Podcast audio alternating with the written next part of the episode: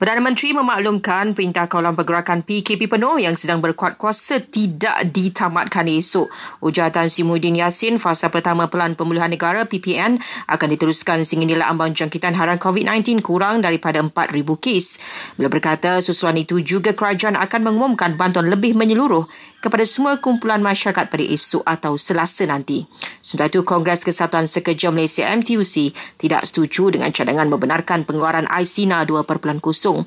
Pihaknya sebaliknya berpendapat alternatif lain perlu dicari sebab ia akan beri impak besar kepada simpanan pesara pada masa akan datang.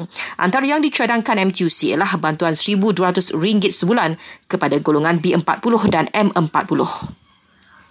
Orang ramai dinasihatkan supaya waspada dengan penyebaran berita palsu mengenai borang pendaftaran vaksinasi COVID-19.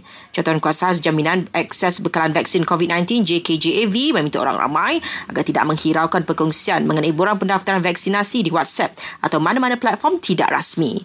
JKJAV sebaliknya meminta sebarang maklumat berkaitan vaksin COVID-19 dirujuk di media rasminya sahaja.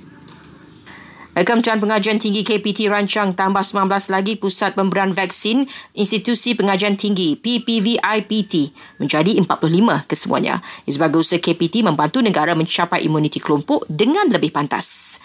Video viral yang mendakwa berlaku kes culik membabitkan remaja OKU di Gombak Selangor disahkan hanya salah faham.